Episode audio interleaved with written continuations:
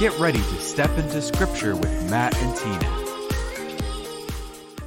Hey everyone, welcome to Step into Scripture. We are in season four of this podcast. We kicked off this new season at the beginning of 2024, and we are now working week by week through a chronological reading plan. So, this is episode five. Today, we're going to talk about how our God is a God of justice. So, if you are reading through a chronological reading plan, if you started with us at the beginning of the year, then you are on week four in your reading, and we are going to look back at what we would have read on days 22 through 28 of this plan, 365 days total. That covers Genesis 30 to 47. So that's where we'll be going today. I'd like to welcome my husband Matt, who's co hosting with me. Matt, would you introduce yourself? I'm Matt Wilson. I'm pastor at Ecclesia Christian Church in Conway, South Carolina, and I'm thrilled to be able to be a part of what God is doing in this area and to be able to watch what He's doing throughout the nation. So, last week in our episode, we introduced the character Jacob the grandson of Abraham, who we've met in our reading at that point. We saw this incredible event in his life where he had a vision of a stairway leading to heaven, and we saw how that became a recurring theme of heaven touching earth, initiated in Genesis, but carrying us all the way to Revelation, to the end of the story. So, we are going to talk a little more about Jacob this week. We mentioned briefly last week that one of the things that's often confusing to people when they read the book of Genesis is you have characters like Jacob, who is a follower of God, who is a patriarch of the Christian faith, of the Jewish faith, and yet he does things that are immoral. And we would like to see God issue a judgment against those, say that's wrong and here's a punishment for it, because moral absolutes are helpful. We like to see things in black and white. We like to know with certainty what is right and what is wrong. And Genesis just doesn't give us that. It gives us the narrative without the commentary. Well, I think I think one of the things we struggle with is we want the grace of God, and then we struggle when we don't when we see the grace of God because we've been conditioned to the wrathful God. Yeah. And so we don't know what to do when we read and we don't see his wrath, but we see his, his patience. Yes. And and so when we say we want the justice, a lot of times what we want is to see justice for someone else, or we want to be able to say, well, God doesn't doesn't judge these things, so they're okay for me. And what I think is important for everybody to understand is God is fully merciful and he's fully just. Yes. You know what I'm saying? And so when we look at God and we try and judge Him by human standards for the vengeance we want or the judgment we want, that's why we'll never stand in the judgment seat of God. Praise God. Because only God is fully just, but judge, there's a judgment for each person. So Yeah. we will all be judged, not just in a pool of people, but we'll be judged according to each aspect of our life. And not only is God fully just, so his rendering will be just, but he's fully merciful. And the person judging us loved us so much, he would pay the ultimate price Right. for us. So, So, in our desire to find God's justice, which might not be as evident on the pages of this Genesis narrative as we'd like, sometimes in our longing for God's justice, we decide we'll step in, right? Yeah. You've been wronged. You think there's a consequence due. It's not being carried out on your timeline or in the way that you would like to see it evidenced. And so, what do we do? We insert ourselves, we who don't sit on the judgment seat of God. Yeah. And often, when we seek to accomplish our own vengeance rather than waiting on God's justice, we make a much bigger mess. well, there's the evidence of this too. Look at look at the movies we watch. Yeah. And so when we watch movies, what's the premise of most action movies? Some criminal didn't get justice, and so someone takes it into their own hands, and they have to go out and annihilate a bunch of people. And it, it very it is becoming very clear in our society that our hunger is for street justice. Yeah. You know, and so when we have that same mentality, we put it on God. Now we don't like when those we love are held accountable in a court of law. Yeah. But when someone we're bitter at is not held to the standard of justice we want, we get upset. And the same thing happens with God. Right, this is an age old problem. So we want to dig into it today through the scope of this passage, this section in Genesis that we've been reading for the past week. So we're going to talk about man's vengeance, to help us understand why God says, Vengeance is mine. We are not in the right seat to carry that out. Then we're going to look at reconciliation, which is the opposite end of that spectrum when we don't seek vengeance, but we actually uh, forgive, we reconcile. And then we're just going to look at God's justice at work because we find a key element that is necessary to move us from desiring vengeance to seeking reconciliation. Uh-huh. And that key element we're going to see as we move through just a recap of this narrative we've been reading this week. Yeah, I love I love how the Old Testament. A lot of times people struggle because the Old Testament is a shadow of what's coming, and the New Testament tends to have a, a better picture. So when we're wrong or we some, see someone else wrong, it's natural to want justice. You can look at the New Testament at the Apostle Paul, and there's a person we would want vengeance towards, but God gives justice with punishment, but with reconciliation to reach other people. Right. And so our tendency is to miss the blessing. We see the enemies, not captives. God Right. sees captives. And so when we, we do more devious things to try and bring about our vengeance, we can cut off the beauty of what God's going to do. So, an account in Genesis that we've looked at briefly before um, is the rape of Dinah. And I just want to give a warning as we go into this. Anytime we talk about rape, we don't want to do it lightly. And we can understand there are certain offenses that are harder for us to, to move on from. Sure. And this one was greatly, greatly painful to the people. And so we're going to, we're going to read uh, the account from Scripture in Genesis 34. Now, Dinah, the daughter of Leah, born to Jacob, went out to visit the women of the land. When Shechem, son of Hamor the Hivite, the ruler of the area, saw her, he took her and raped her. His heart was drawn to Dinah, daughter of Jacob. He loved the young woman and spoke tenderly to her. And Shechem said to his father Hamor, Get this girl as my wife. Now, this this is not this is not just a crime that's happened, but I just just think about the the the words here. He took her, he raped her, but he views it like he loves her. Could you imagine being raped and then spoken tenderly to, and then just be, I want her to be my wife? And so we look, and justice is, is not just sweeping this under the rug and giving the girl a marriage because I abused her. Right. And it's not letting an abuser just take a woman and rape her and marry her. And so let's look at verse 5. When Jacob heard that his daughter Dinah had been defiled, and I love that they don't just use the word raped here, they use Right. the word defiled. His sons were in the fields with the livestock. So he, had, he did nothing about it until they came home. I think a lot of times we can look at this two ways. One, like Jacob's kind of ignoring the injustice, or we can we can kind of prep ourselves as he's he's going to wait till his sons get home and he's going to raise up an army. Um, but Jacob does something amazing. He lets himself process, and he doesn't just process based off his own emotions. He's going to go through this with the family. And so then it says in verse 6 Then Shechem's father, Hamor, went out to talk with Jacob.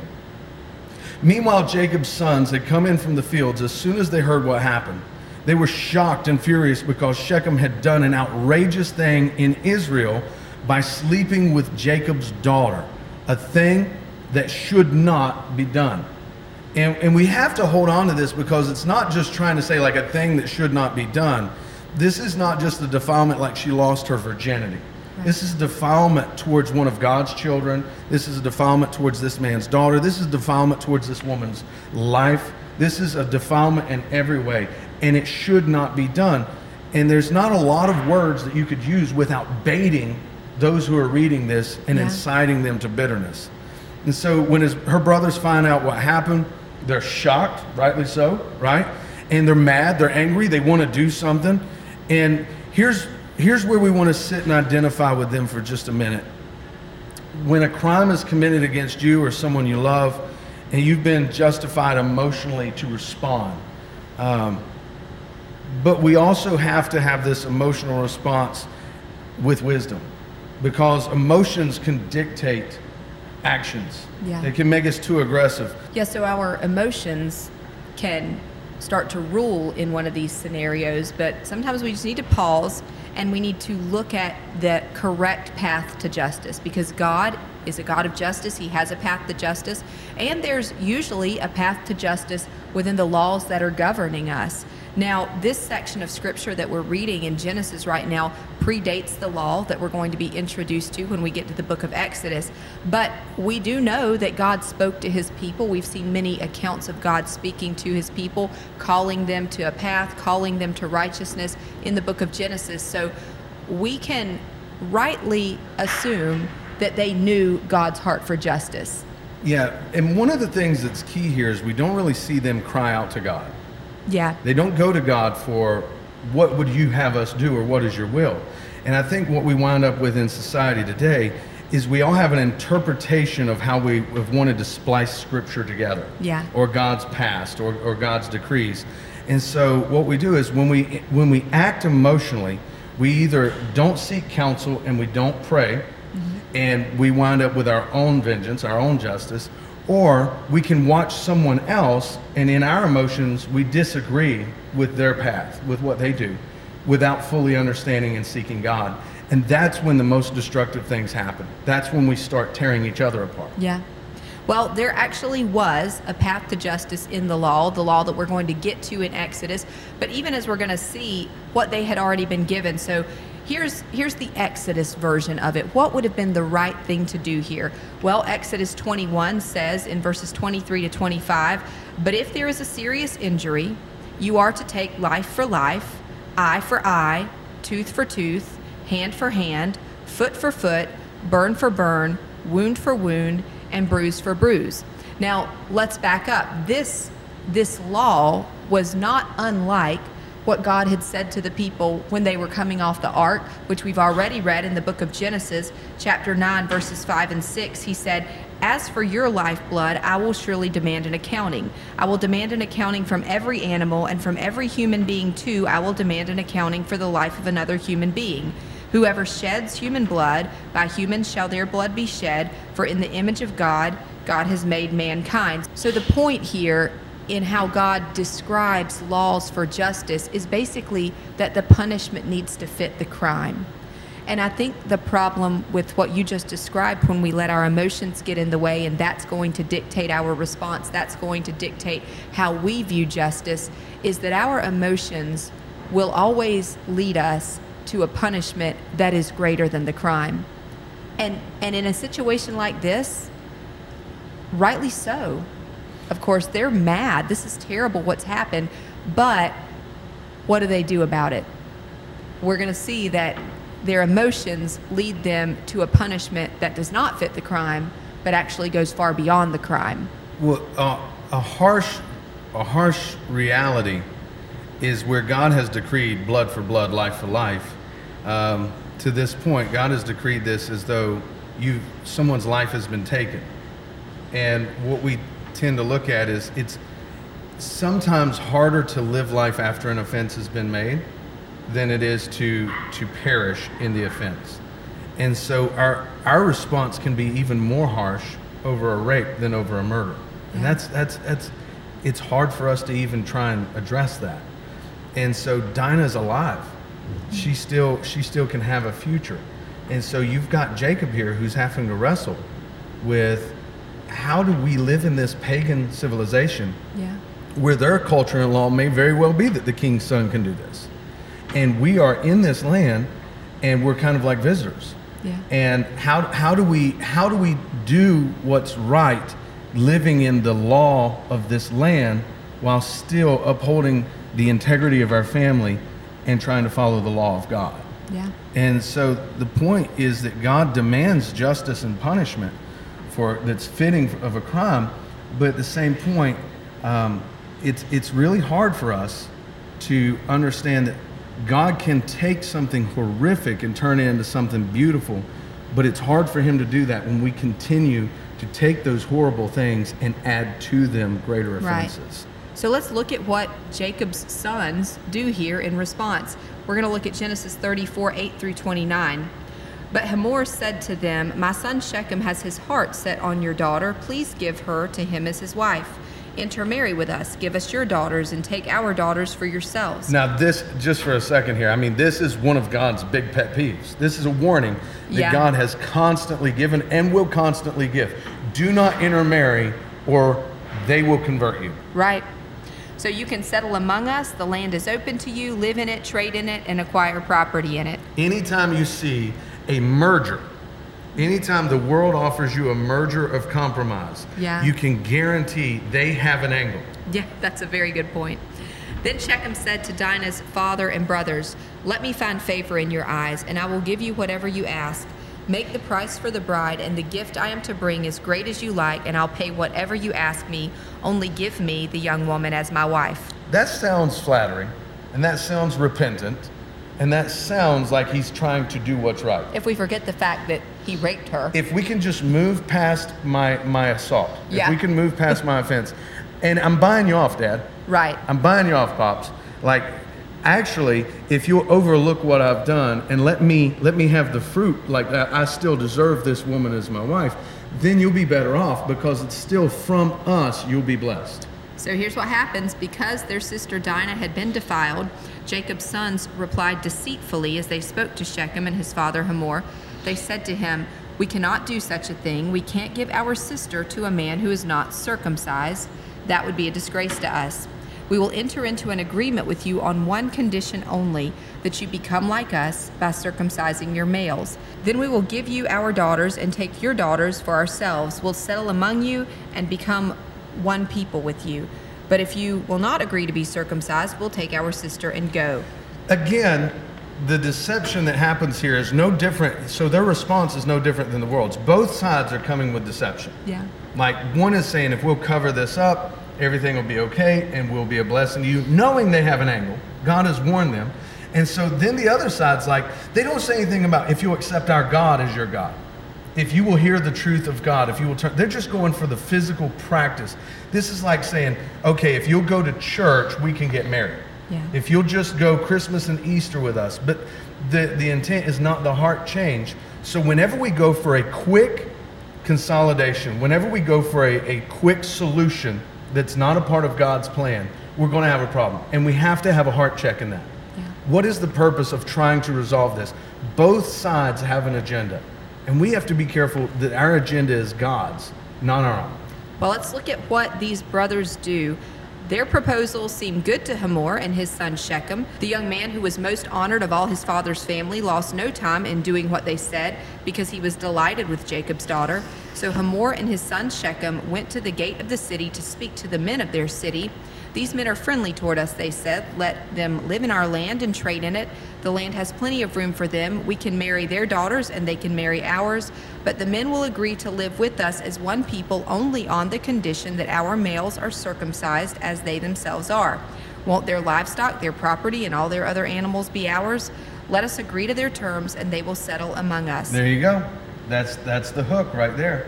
Now, Tina, you and I have both seen uh, women who get to an age to where they desperately want to be married, and they'll have men that'll come to church with them, even get baptized. So, like the new circumcision, we've seen this so many times.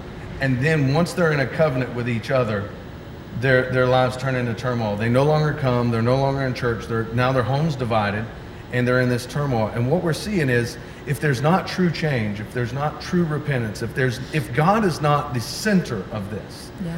then there it's an arrangement Yeah. to a means to an end. And so here they are. They're saying to the other men, this is a heavy thing to talk to a whole civilization of men and say, let's get circumcised. Why? So the, the prince can have the woman he raped. He can have any woman he wants here. Is this woman better than our women? And they're like, no, no, no, hold on, think about this. We can, won't we wind up on top? Won't we wind up with everything they have?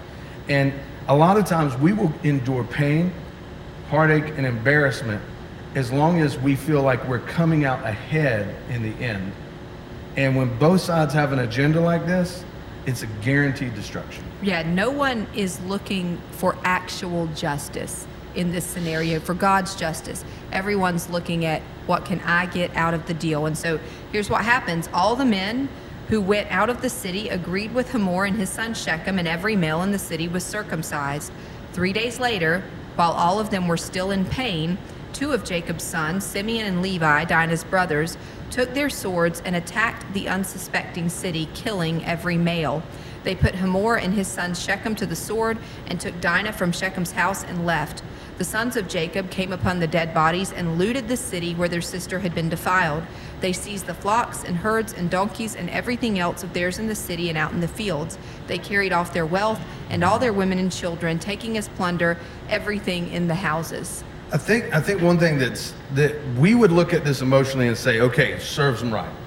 That that serves them right. But realistically, did they do this to vindicate their sister, or did they do this because they were embarrassed and they were looking at we can take them? Well, the justice that should have been served for their sister should have been served against the man who defiled her. And instead, here we see they are driven by emotion. They're taking what they believe to be justice into their own hands, and they wipe out an entire city. And, and that city did not do this. A man did it. And they take their women. yes. And they take their children. So we're, we're really doing the same thing. right. And, and what, what is so heartbreaking in this is who is the victim? Dinah. Right. And none of this is about her integrity. No. This is about their, their honor. None of this is about vindicating her. This is about them becoming wealthy. This is about them becoming powerful. And I think if we're true to ourselves and, and honest in what we're thinking, if we're not going to God and we're reacting in emotion, we're not basing it off of what's right. We're not even we're not even seeking justice sometimes for the person who's been the victim. Right. We're seeking an opportunity for us to come out ahead That- because we got embarrassed. That is human nature. It's not about my sister was raped and I want to lift her back up. It's about my sister was raped and that's embarrassing to me. Yeah. And it's really hard for us to square up with that because sometimes our emotions can be driven so hard to where we can't tell the difference between our desire to vindicate an mm-hmm. abused person or our desire to vindicate our own reputation. Human nature is always self seeking, and that's why none of us are best equipped to be the one issuing justice. We really have to rely on God for this. Paul knew it. He wrote in the New Testament in Romans 12 19, Do not take revenge, my dear friends, but leave room for God's wrath. Leave justice to Him, for it is written, It is mine to avenge, I will repay, says the Lord That's hard. it's a very very difficult thing to walk out because when we either personally experience injustice or when we see someone we love experience injustice especially like our kids like jacob the situation he's in here we want to retaliate we want to bring down the punishment but but let's take a look at another account from this week's reading in genesis to help us create a bridge from our desire for vengeance to God's justice. So, a key element in diffusing emotions and seeking peace that can lead to reconciliation is true repentance.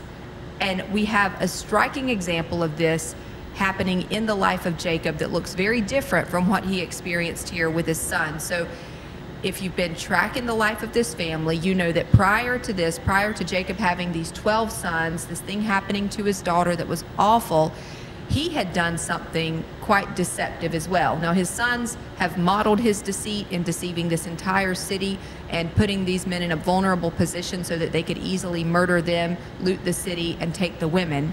Their father Jacob has acted deceptively a lot in the past. We talked about that some last week. His name meant deceiver.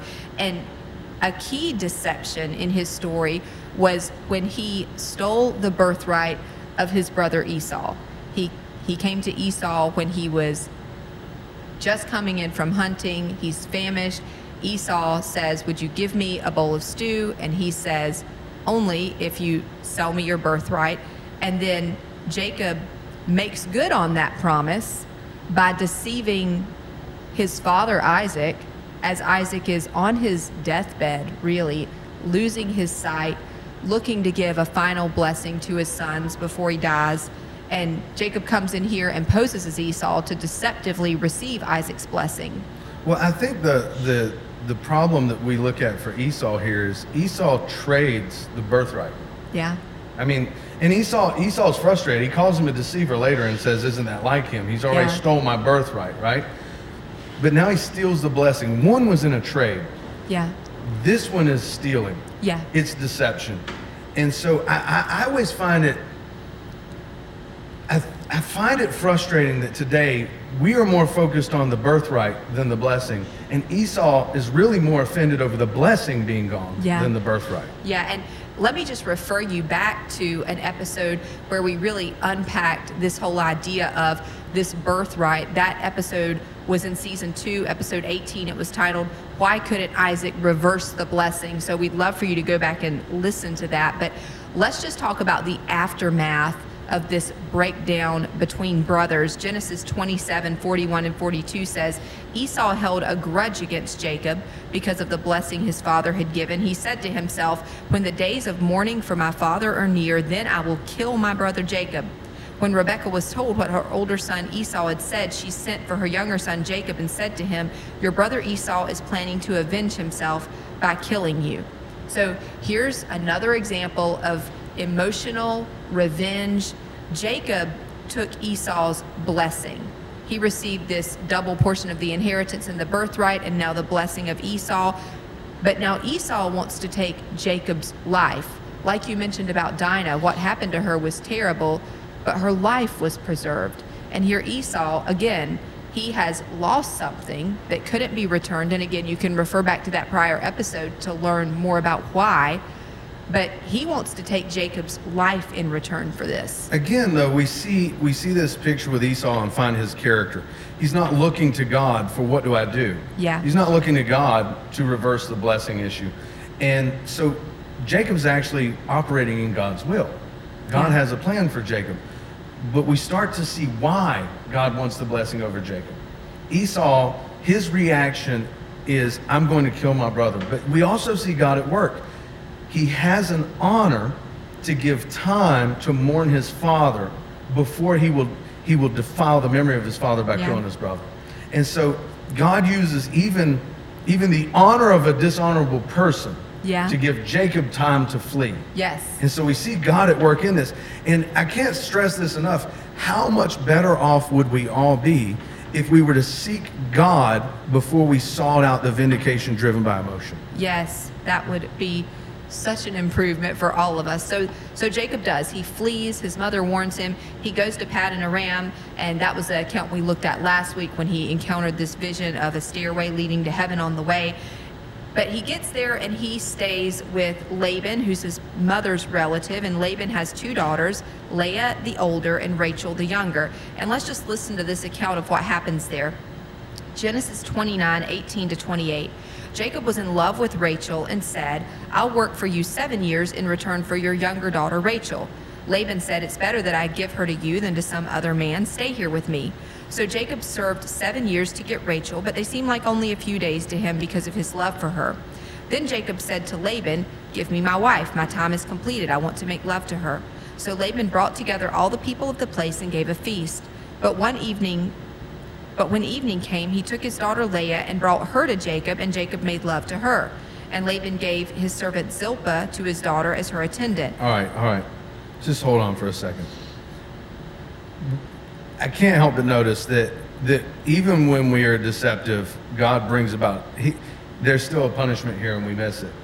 He's been deceived, right? Yeah. But just thinking this through for a second, for any any man watching right now, um, seven years to fall in love and wait to get married uh, is is is a huge commitment, and for it to feel like only a few days for him, um, man, there's there's something in that. I, I don't know how much obsession, how much of love, how much of passion, but I do know this: we can see a pent up man who is in a place right now to where his wedding night, um, for the love that's been spoken that would see him through seven years, there's a lot of passion that has built up as well because he doesn't even realize the woman that he is consummating his marriage with is the woman he's so deeply in love with that seven years of labor could feel like a few days.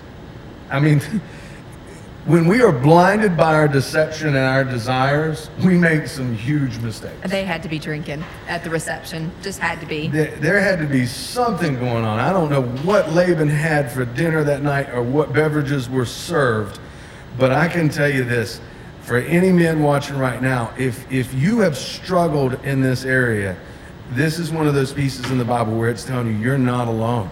Like desire. So we've looked at we've looked at what it is when when emotionally we move to justice and vengeance. But this is also a warning of when passion and desire drive us over over relationship. Like I think if they had slowed down and the wedding night had been more special, intimate, and worshipful, a lot of heartache could have been saved. For sure. So when morning came, there was Leah. So Jacob said to Laban, Why have Surprise, you done this to me? I served you for Rachel, didn't I? Why have you deceived me? Laban replied, It is not our custom here to give the younger daughter in marriage before the older one. Finish this daughter's bridal week, then we will give you the younger one also in return for another seven years of work. I, I do think it's important to point out here that, again, we are uncertain when we were talking about Jacob's daughter later being violated. It was the king's son, and our understandings of culture back then, there was a different law there. So their culture and their custom, that could have been okay for them according to their laws. Sure. And so Jacob, this is his first time understanding the difference of culture and customs. And so we did you wrong, but it's okay according to our law. Well, and what he's finding out here is what God's justice actually looks like. So the rest of that passage said, and Jacob did so. He finished the week with Leah, and then Laban gave him Rachel to be his wife. So this is so interesting. Laban has either enacted the laws of his land and culture or acted deceptively, but either way, Jacob has been tricked into having the firstborn put in front of the second. But that's no different than how Jacob deceived his own father Isaac by putting the second born in front of the first. And that that is what God's justice looks like when he says life for life, eye for eye, tooth for tooth, wound for wound. The punishment fits the crime. And it's amazing to me when we look at these penalties through scripture how the punishment fits the crime with incredible precision. And I think a piece we get from this is we, we learn a couple things. One, always read the fine print. Like you need to read the fine print, and especially when it comes to the Word of God. But also, we see that there are those who know the law of the land so well, they can manipulate it in order to take advantage of us. But you can never outrun God's justice. Yeah. God will always vindicate. So let's look at what happens after this. So Jacob now has these two wives. He's worked 14 years, and he is going to take those wives and all the children they've and returned to his homeland. Genesis 32, 1 and 2. Jacob also went on his way, and the angels of God met him. When Jacob saw them, he said, This is the camp of God. So he named that place Mahanaim. Now we know that Jacob already encountered angels of God before on his way to Paddan Aram. That's what we looked at in our episode last week when he was fleeing from Esau, and that place he called Bethel. Now he encounters angels again, and he calls this place Mahanaim because he recognizes that there's another camp present. That word means two camps.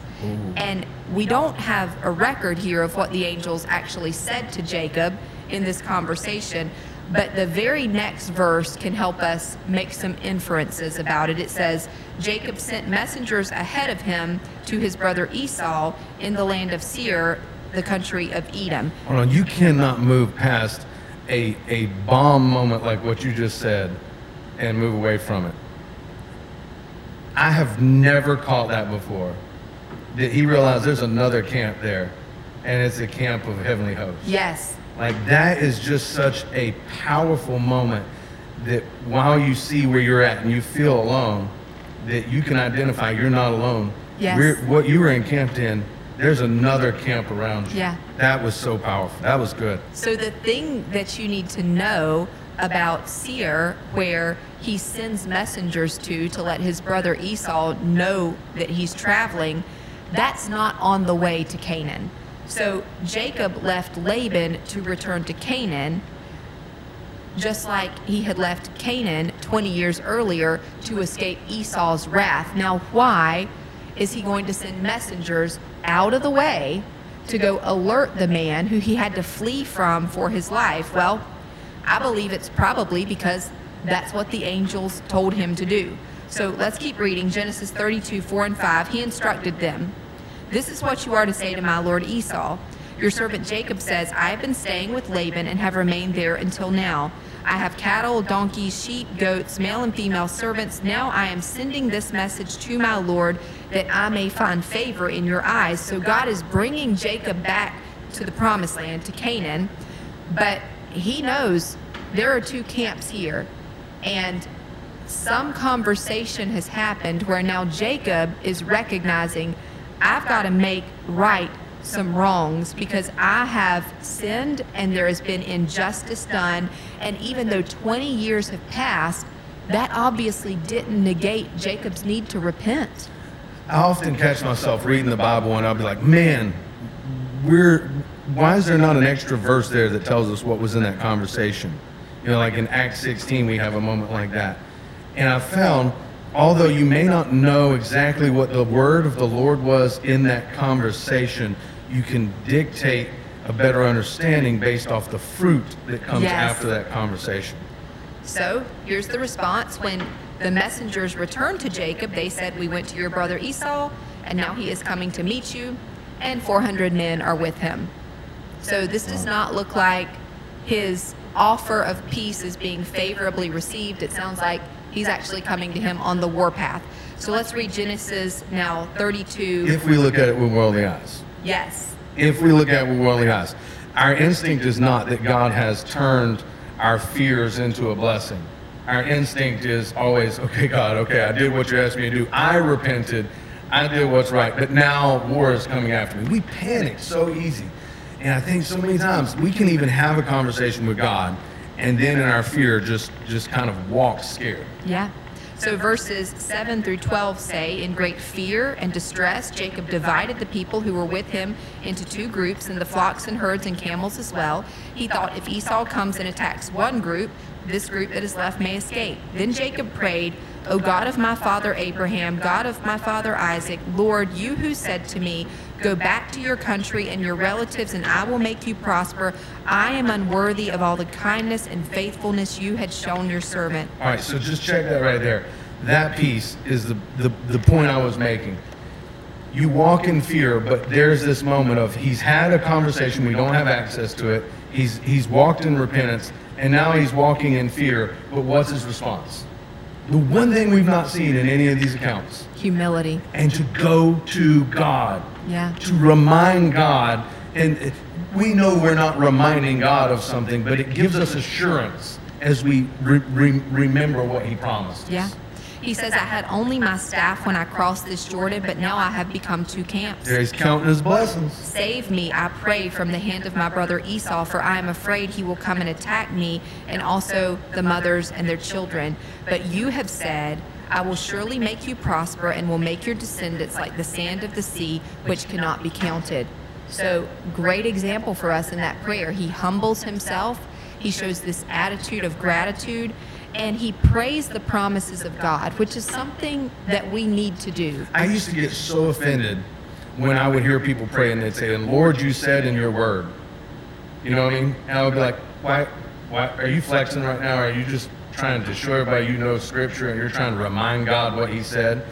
And the more I read the prayers of people in the Bible, the more I realize they're reminding themselves as they call back what God has promised. Right.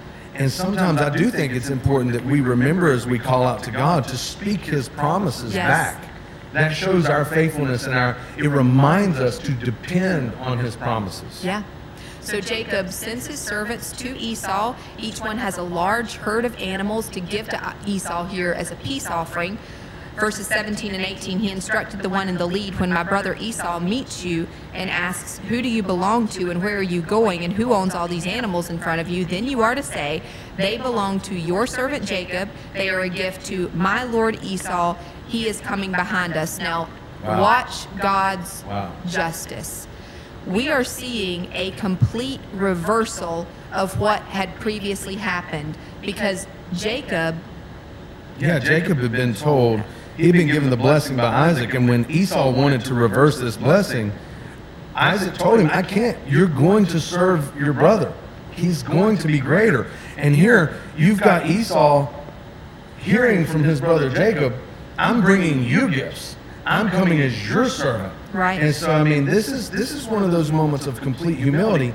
And I think maybe, just maybe, also an overreaction of that fear. I've reminded God of the blessings because we're going to see God work here. Yeah. But I'm actually one to, in, in order to save my life and my family, I'm going to give up what I took from you. Right. And I'm going to give you headship back. Yeah. And that's that's that's that's a powerful moment. And in that we would be confused like, well, why are you giving up what God has promised? You just reminded God of what he promised. And I think the, the important thing is to remember the difference between when our fear not only drives us for vengeance from others, our fear can also drive us to give away what God has promised and God has blessed. Yeah. But in the end, if we stay faithful, God makes everything right. Right.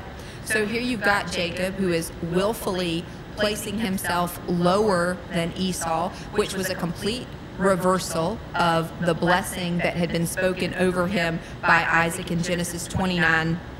In Genesis 27 29, Isaac had said, May nations serve you and peoples bow down to you. Be Lord over your brothers, and may the sons of your mother bow down to you. May those who curse you be cursed, and those who bless you be blessed. He's flipping that, calling Esau my Lord. And now he's alone. He's waiting for this encounter, and we've got this crazy account of Jacob wrestling with God. This is Genesis 32 24 to 28. So Jacob was left alone, and a man wrestled with him till day- daybreak. When the man saw that he could not overpower him, he touched the socket of Jacob's hip so that his hip was wrenched as he wrestled with the man. Then the man said, Let me go, for it is daybreak. But Jacob replied, I will not let go unless you bless me. The man asked him, What is your name? Jacob, he answered. Then the man said, Your name will no longer be Jacob, but Israel, because you have struggled with God and with humans and have overcome. And this account, even though it's strange, is actually a picture of God's justice This as well. Is, this is the first MMA match in the world. Man, Messiah, and accountability. So Jacob, he's been a deceiver all his life to this point. He has struggled with humans again and again. He struggled with Esau and with Isaac and with Laban. And his father. And his father. He had to struggle. yeah, I said But- Isaac. Oh, my bad. All right, let me do that again. Okay. So he struggled with humans again and again. He struggled with Esau. He struggled with Isaac. He struggled with Laban. But God has never stopped striving for him. And now he has stripped Jacob down of all his self sufficiency. And his new name means Israel, which is God strives. Jacob realizes I cannot deceive my way out of this one. I've got Esau coming at me. He's got 400 men with him. I have got to just humble myself. I've got to return what I deceptively took. And so he holds on to God until God will give him a blessing. And so God says, You've overcome. See, sometimes God's striving for us may look like His reducing us to a place of total dependence on Him to bring us to the repentance that's going to change the narrative, that's going to take us away from retaliation and vengeance and bring us to a place of reconciliation. And if in that space we will hold on to God rather than taking matters into our own hands, we too are going to overcome. Well, I, I think what's beautiful throughout the Bible is this picture of God. We we tend to ask God, why is this happening? And then we allow emotion to take over, Yes. fear to take over. Yes. But we look here, and what he's saying is, in all of your struggles with man and your struggles with me, I've been fighting for you. Right. I've been I've been working everything towards your good. Look at look back at what you just said. You came with nothing but a staff, and look at what I'm sending Yeah. you with. Look at Daniel, where God sends the angel to him, and he says, I, "I've been fighting." Yeah. I, the, the only reason, from the moment you began to pray, heaven heard you, and I've been sent in response, but I've been fighting for you. Yeah. And look at what, there's something in a name. This name, Israel, carries him, carries a nation, and reminds them constantly God is striving for you. But look at our name today, Christian. We are drawn back to be like Christ. We are drawn to Christ. And what did Christ do? He came to show on earth God's striving to redeem us. Yes. And so we still walk in a beautiful name as the new Israel today. that God strives to save us. God is striving to make all things for our good. Yes. So let's look at the outcome of this. Genesis 33, 1 through 9. Jacob looked up, and there was Esau coming with his 400 men. So he divided the children among Leah and Rachel and the two female servants. He put the female servants and their children in the front, Leah and her children next, and Rachel and Joseph in the rear. He went on ahead and bowed down to the ground seven times as he approached his brother. But Esau ran to meet Jacob and embraced him. He threw his arms around his neck and kissed him, and they wept. And Esau looked up and saw the women and children. Who are these with you? he asked. Jacob answered, They are the children God has graciously given your servant. Then the female servants and their children approached and bowed down. Next, Leah and her children came and bowed down. And last of all came Joseph and Rachel, and they too bowed down. Esau said, What is the meaning of all these flocks and herds I met? To find favor in your eyes, my lord, he said. But Esau said, I already have plenty, my brother. Keep what you have for yourself.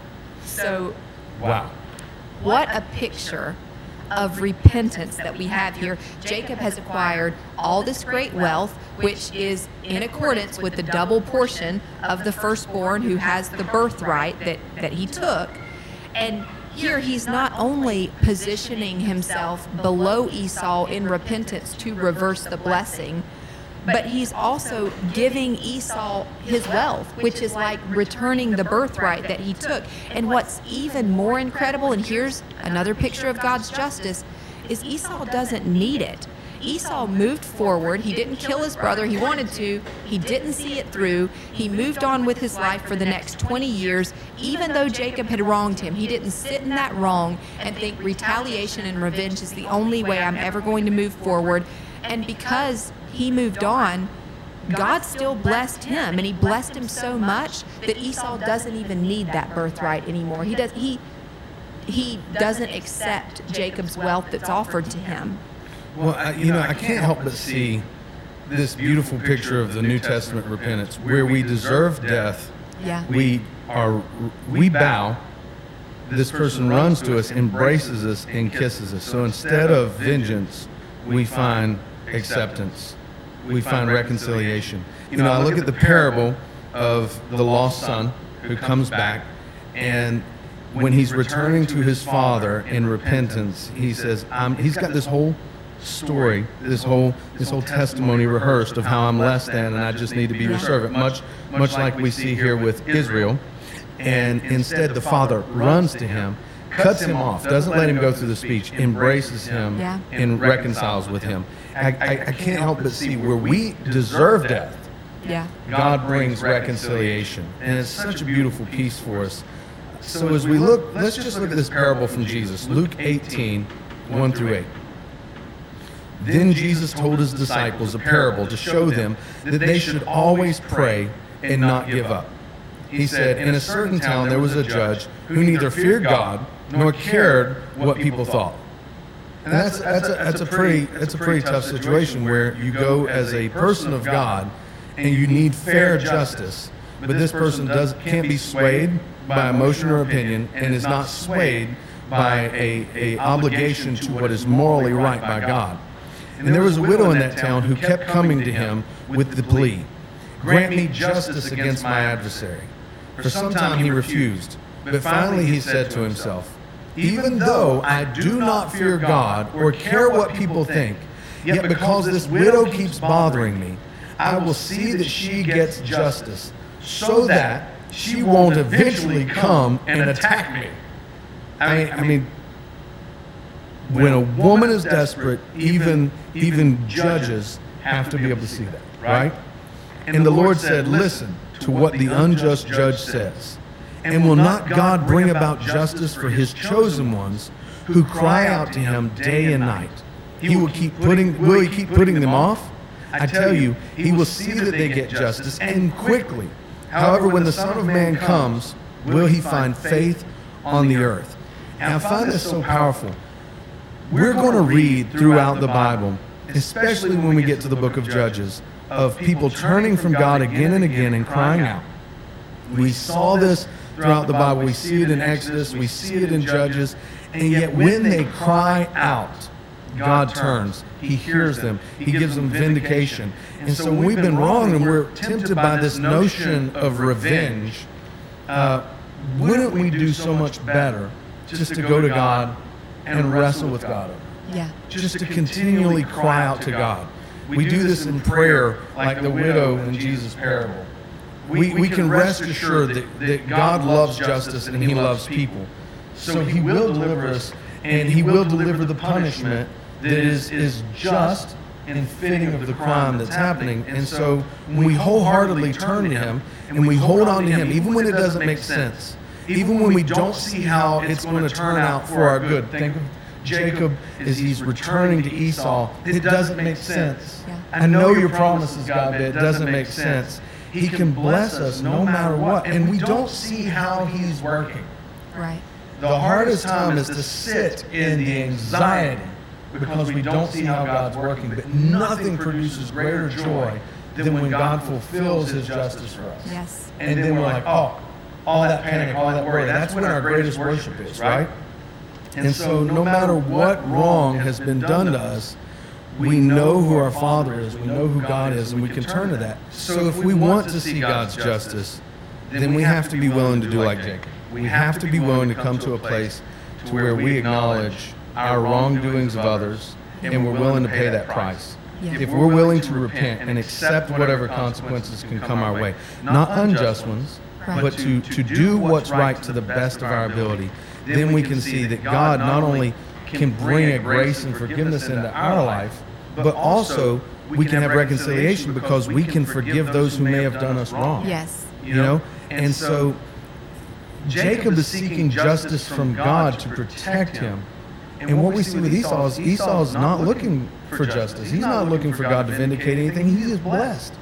And he has had time. And that's a key piece. We wonder sometimes why God separates us, but sometimes there's a time that needs to be in place so that people can heal, so that they too can see God's work in their life. Yes. And when we see that come together, reconciliation can happen because now we're not just coming together as two people who had a conflict. We're coming together as two people that have a testimony of the goodness of God.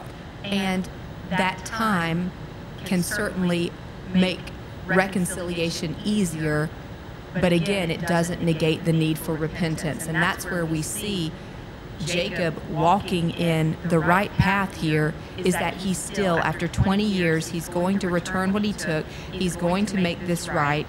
And that's going to lead to reconciliation. Now, here's an amazing thing. After that reconciliation happens, Jacob and Esau part ways. Reconciling doesn't mean that someone who was our enemy now has to be our best friend. It just means that we have left room for God's justice to be carried out. And so a problem is solved, forgiveness is given, peace is restored, and that is God's desire. Yeah, While so, I mean, if you stop and think, if we have bitterness between us and no reconciliation, we are tied together in that bitterness. We're, we're, not, Yeah. we're not free of each other at any point. But once that can be resolved, that reconciliation happens means we're free now to move on with our life. Look at the Apostle Paul again, a persecutor of the church. He reconciles through Christ, becomes a part of the church, but he does not stay with Peter and the other disciples. They are reconciled in mission and in heart, Yeah. but they are divided in location so they can continue to carry out God's will. Right. And that's what God wants. He wants us to be at peace with Him. He wants us to be at peace with each other. And He will repay. He is going to issue judgments that are just. And He will cause the punishment to fit the crime. We see this so strikingly apparent in the story of Jacob over and over again.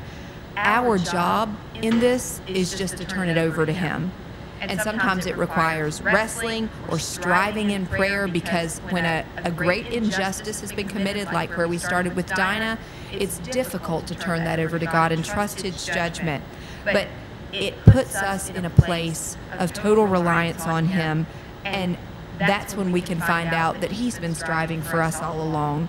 And so we have to maintain love and we have to wait on Him, put aside our desire for vengeance, and rely on His justice, knowing that even in these accounts in Genesis, where His justice may not be delivered as clearly as we would like to see it, evidently written down on the page, it is happening. So we hope that this episode may have answered some questions you have about this deception that we see at work in Jacob. Where's the consequence? The consequence is there, but sometimes it takes 20 years to play out, and it's a punishment that fits the crime, and God is seeking to restore things to peace and to an equilibrium where justice is served. It's not too much, it's not too little, but people can be at peace with Him and with one another. A solid way of knowing if God is actually disciplining us is that God will walk us into the consequences of our injustice. But through that, He will bring about, if we are repentant, a blessing to where we wind up better than we were before. Yep. So we hope to see you back next week, and we'll continue walking through the book of Genesis and start digging into Exodus as well. See you then.